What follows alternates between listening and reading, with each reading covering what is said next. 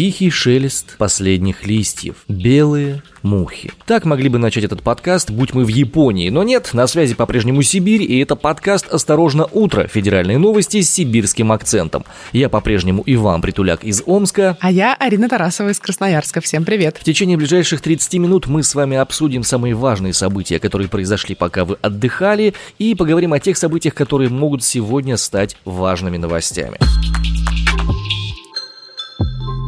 По примеру Навального на Светлану Тихановскую в Беларуси завели новое уголовное дело.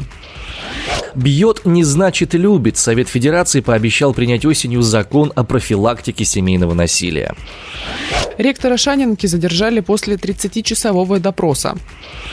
Естественная убыль населения России достигла максимума за последние 12 месяцев, и это пугает.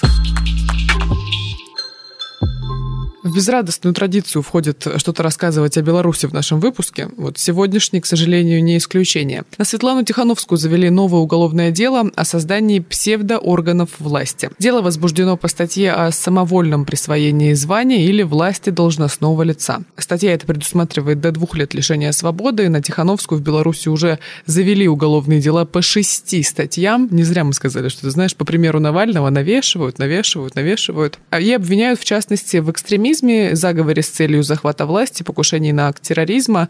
Сейчас, собственно, Светлана Тихановская живет в Литве, там ее офис получил статус официального представительства белорусской демократии. Но это уже не новость, это определенное количество месяцев назад случилось. Вот с этого, собственно, начинаем сегодня. Ну да, история, конечно, грустная, и то, что происходит сейчас, очень напоминает какие-то такие времена советских проработок, когда на человека цепляют вообще все, что не попади, и даже какие-то поправки в законы принимают только для того, чтобы можно было человека каким-то образом привлечь к ответственности ответственности. Я надеюсь, что хоть какие-то моменты будут улучшаться, когда правовые системы России и Белоруссии соприкоснутся, а это рано или поздно произойдет, потому что союзное государство, союзное государство все больше и больше идет про это речи, да, и все-таки есть надежда, что там-то совсем жесть происходит, тут-то еще какие-то, хоть какие-то аспекты, нюансы в регионах, по крайней мере, есть.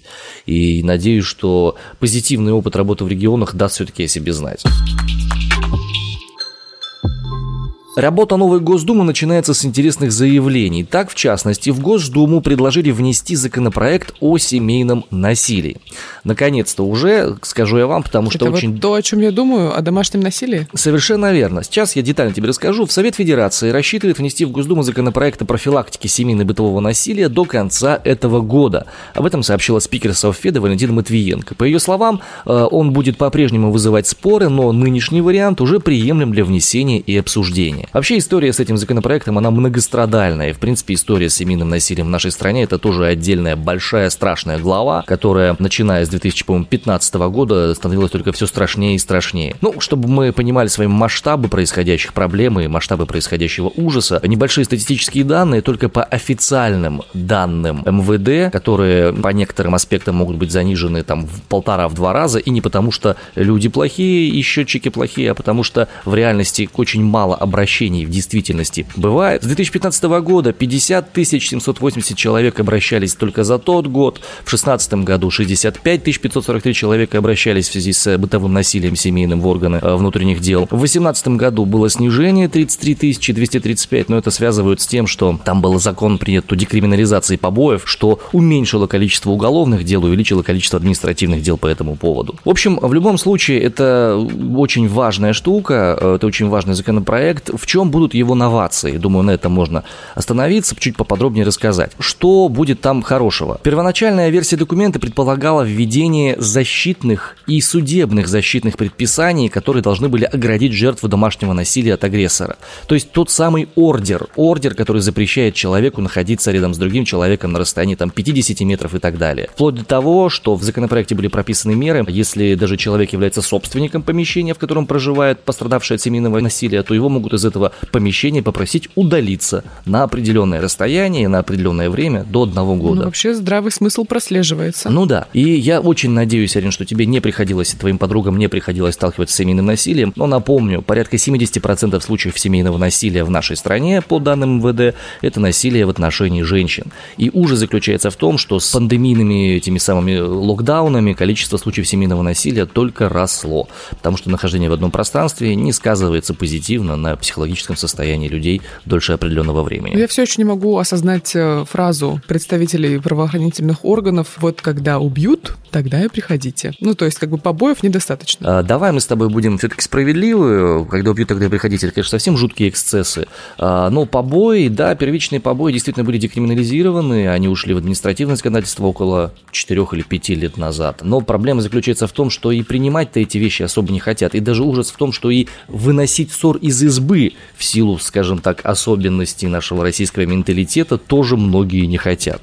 И это ужасно. Ну, мы можем с тобой вспомнить замечательный, в кавычках, э, «Тихий дон», угу. в котором просто многообразие сцен домашнего насилия. Почему-то у нас э, эту книгу читают в школьной программе. Но радует то, что все-таки эту книгу уже тоже воспринимают как какую-то странную, и очень все больше и больше комментариев в социальных сетях. Буквально, не знаю, когда прошлое писали сочинение, была новость о том, что девушка описала этот самый Тихий Дон как отвратительный случай семейного насилия, и в связи с этим ее там вызывали на всякие взаимодействия по поводу феминизма и так далее и тому подобное.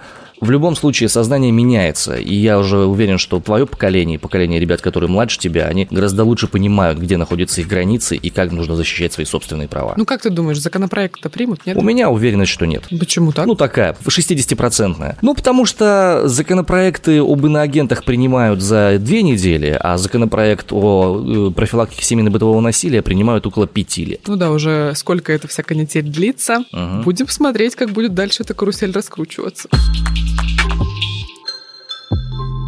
Продолжаем говорить о Шанинке, о Московской высшей школе социальных и экономических наук. Почему продолжаем? Потому что вот буквально в сентябре мы рассказывали о том, что задержали преподавателя Шанинки Бориса Кагарлицкого, арестовали его на 10 суток.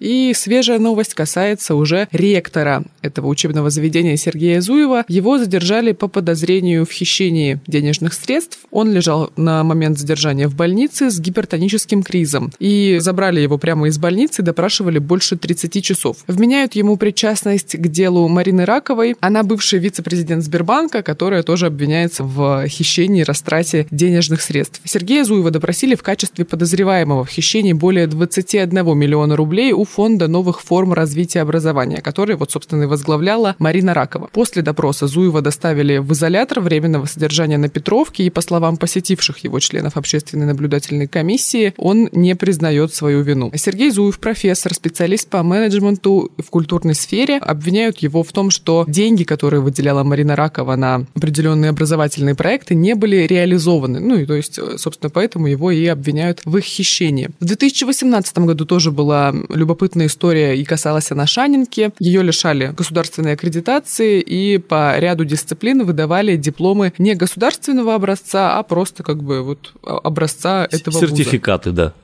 Угу. Ну, типа сертификата, да. Но в 2020 году весной в Шанинку вновь вернулись госдипломы, и, собственно, все встало на круги своя. Что касается Кагарлицкого, 30 сентября, если быть точной, он был арестован на 10 суток. 10 суток уже вроде как прошли, должен был он выйти. Ну, вот продолжается вся эта история с Шанинкой. Ну, на самом деле, действительно, история продолжается, гайки продолжают закручиваться. Тут э, в дополнение буквально вот дочь ректора Шанинки Сергея Зуева Дарья на девятом месяце беременности беременности вышла на одиночный пикет против задержания своего собственного отца. Фотографии ее опубликовали в соцсетях э, журналисты русской службы BBC. Судя по фото, Дарья вышла на пикет с плакатом «Отпустите Сергея Зуева, нет надуманным делам». Помимо Ракова и Зуева по этому делу были задержаны еще четыре человека. Вот так. Итак, господа, в преддверии начала всероссийской переписи населения очередной новости демографические, увы, огорчительные. Естественный убыль населения России за последние 12 месяцев достигла миллиона человек. Это чудовищный рекорд. И это максимум за всю историю страны. Это действительно, это максимум за такой короткий срок. Это очень страшная вещь, на самом деле. Об этом рассказал независимый демограф, бывший сотрудник Росстата Алексей Ракша. По его словам, это рекорд за всю историю страны, а главная причина столь негативной тенденции – это коронавирус. Причем только официальные данные. А далее цитата. «Избыточная смертность с начала пандемии сейчас приближается к 800 тысячам. К сожалению, непонятно, насколько коронавирус является временным фактором. Мы отброшены лет на 10 по продолжительности жизни из-за COVID-19», отметил он.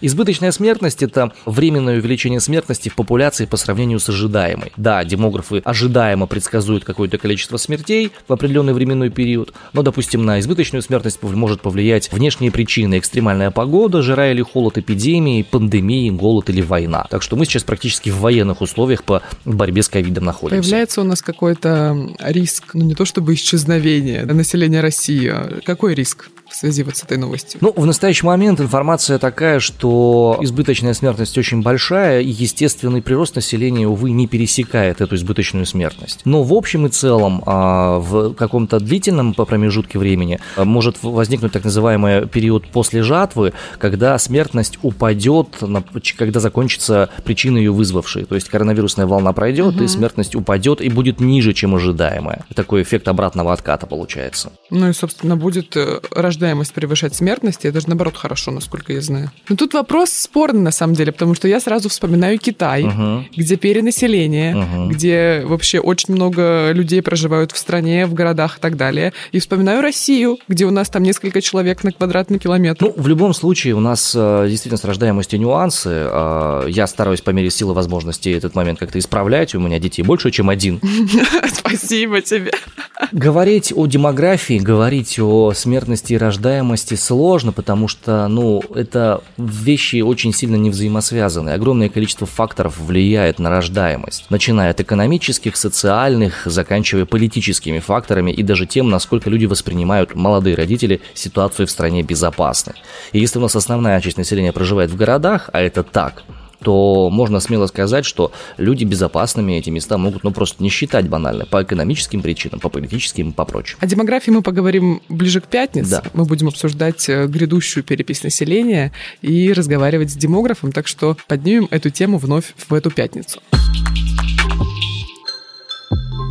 О тех событиях, которые сегодня начинаются и могут повлиять на жизнь целой страны. Российская энергетическая неделя стартует. Да, Вань, я да. просто, знаешь, э, меня волнует уже с прошлой недели, как это повлияет на мою жизнь. Пожалуйста, удовлетвори мое в любопытство. любопытство. Значит, смотри, Российская энергетическая неделя стартует в Москве. Программа форума традиционно охватывает большой круг всяких разных актуальных вопросов мировой энергетики, проблемы энергоперехода, защиты климата, цифровая трансформация энергетической отрасли и подготовки кадров. Учитывая, что наша с тобой э, страна страна зависит от э, энергоносителей очень сильно, и от экспорта, и, в принципе, от потребления, то любые заявления, сделанные этой неделе, могут категорически повлиять на цены на нефть, цены на другие энергоносители, что, в свою очередь, может повлиять на вообще цены всей нашей с тобой жизни.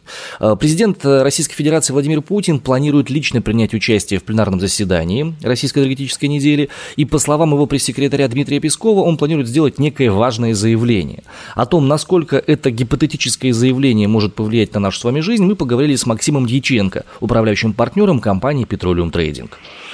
Максим, привет. Подскажи, пожалуйста, насколько вообще Российская энергетическая неделя является важным мероприятием в жизни нашей страны? Насколько сильно она повлияет на состояние рынка нефтепродуктов и газопродуктов? Иван, привет. Главный конкурент у Российской энергетической недели, именно как у конференции, как у места, где встречаются ключевые игроки рынка и обсуждают будущее, это, конечно, лондонская IP Week, International Petroleum Week. И из-за пандемии она сейчас проходит преимущественно в формате онлайн, что, конечно, существенно снижает и качество дискуссии, возможность коммуникации, нетворкинг. А в России у нас известна ситуация с коронавирусом существенно лучше, и поэтому нет таких ограничений, как в той же Великобритании. И в этой связи, конечно, есть большие возможности сделать вот из этой российской энергетической недели достойное событие, которое будет определять повестку на ближайшее будущее. Дмитрий Песков сделал заявление о том, что Владимир Путин будет участвовать в пленарном заседании 13 октября, и он сделает некое важное заявление, объявление. Подскажи, пожалуйста, как ты думаешь, чего может касаться это важное заявление с твоей точки зрения как эксперта в этой сфере? Слушай, ну гадать, конечно, сложно. Вообще, они правильно делают то, что пиарят вот это событие, эту энергетическую неделю с помощью первого лица государства. И э, участие в пленарном заседании, выступление, безусловно, будет привлекать все тех же игроков и э, СМИ, и внимание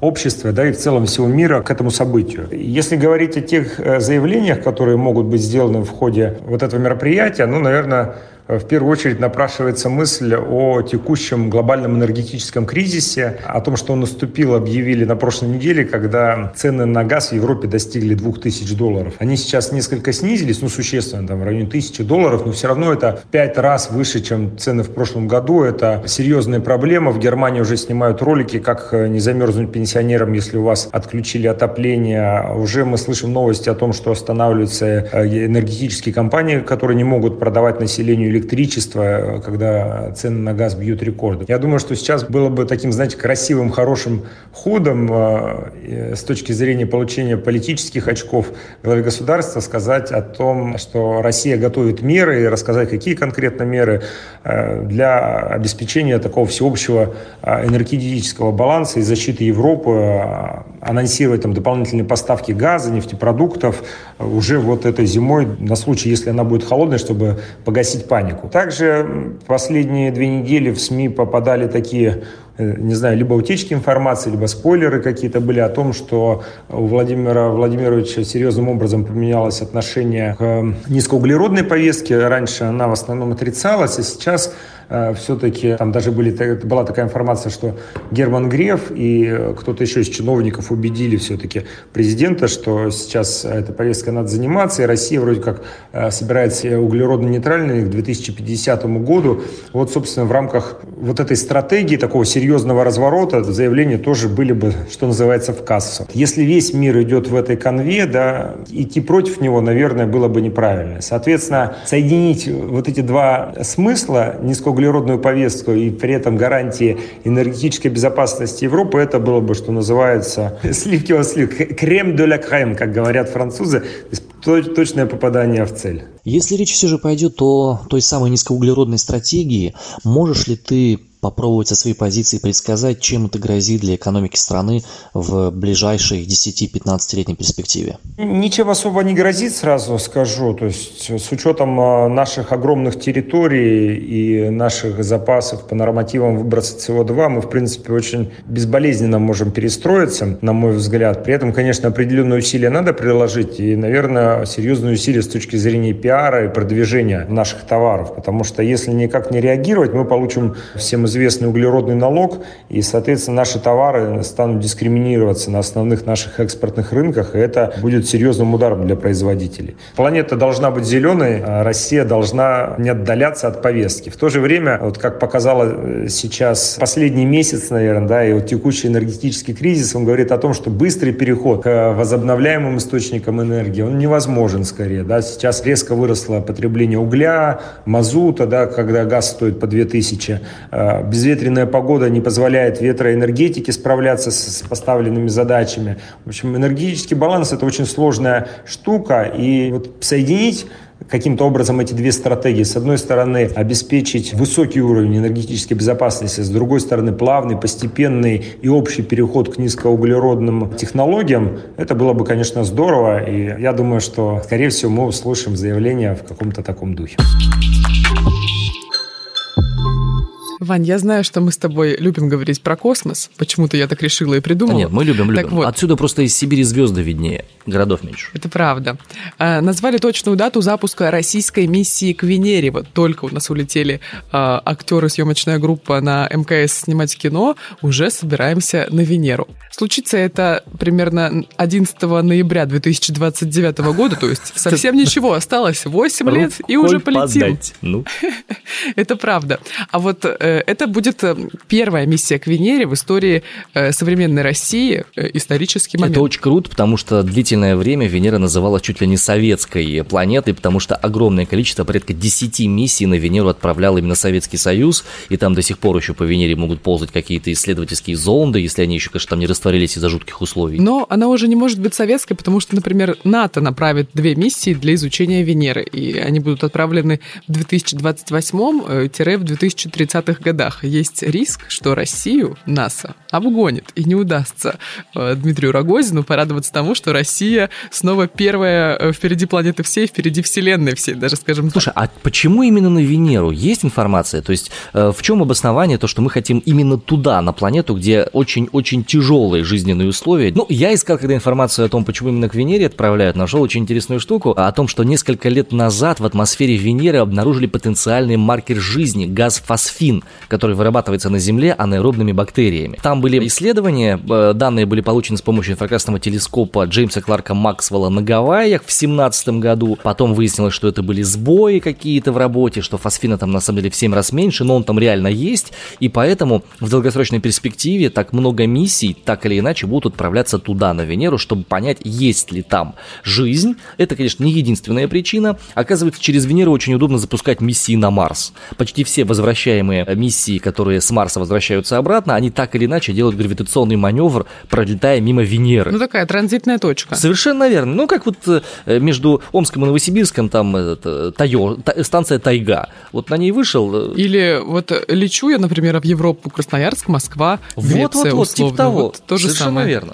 Ну, э, глава НАСА говорит, что задача обоих сестринских миссий, американских, которые полетят к Венере, это понять, каким образом Венера превратилась в похожую на ад планету, где на поверхности может плавиться свинец. Да, совершенно верно. И проблема еще в том, что, по идее, Венера находится в так называемой зоне Златовласки, где, по идее, может жизнь существовать. Тем не менее, у нее условия огромное давление, огромная температура и действительно вот такой вот адская планета. На Марсе и то лучше. Ученые не исключают, что на Венере до сих пор могут извергаться вулканы. Ну, как бы, ты знаешь, такой непрерывный процесс, такое ощущение. Вань, вот ты как считаешь?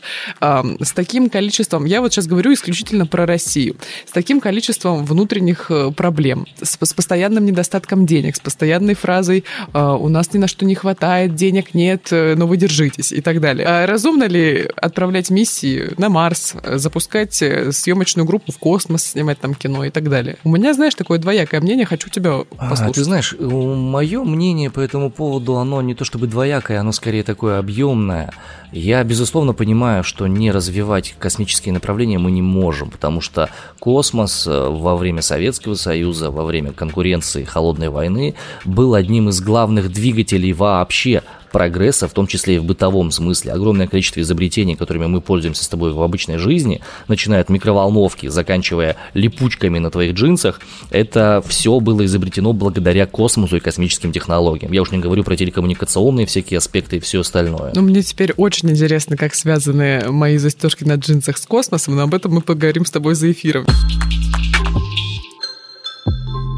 Ну и тем, кто не полетит на Венеру, мы хотим рассказать, где еще очень интересно на нашей с вами необъятной родине, на нашей с вами планете. В Пшеничище Ярославской области все прекрасно. Плюс 11, светло и относительно ясно. В Красном Адуе, что в Свердловской области, еще лучше. Там обещают плюс 13 и безоблачное небо. Может быть, даже Венеру или какую-нибудь другую планету будет видно. А вот в псковских опухликах погода явно подкачала. Дождь, слякоть и плюс 3. Вы слушали подкаст «Осторожно «Осторожно, утро». Каждый будний день мы рассказываем вам о том, что произошло, пока вы спали и не просматривали новостные ленты, а также говорим о новостях и о событиях, которые станут важными сегодня. С вами встречала утро я, Арина Тарасова из Красноярска. И я, Иван Притуляк из Омска. Слушайте нас на всех аудиоплощадках, где вы любите и привыкли слушать подкасты. Это Яндекс Музыка, Apple подкасты, Google подкасты. Теперь еще и Spotify, CastBox и много-много-много других э, вариантов. Подписывайтесь на нас в социальных социальных сетях, например, на наш телеграм-канал «Осторожно, подкасты» или на одноименный аккаунт в Инстаграме. Будьте в курсе всех новостей, встречайте с нами новый день. Пока-пока, до завтра. Любим, целуем, адью.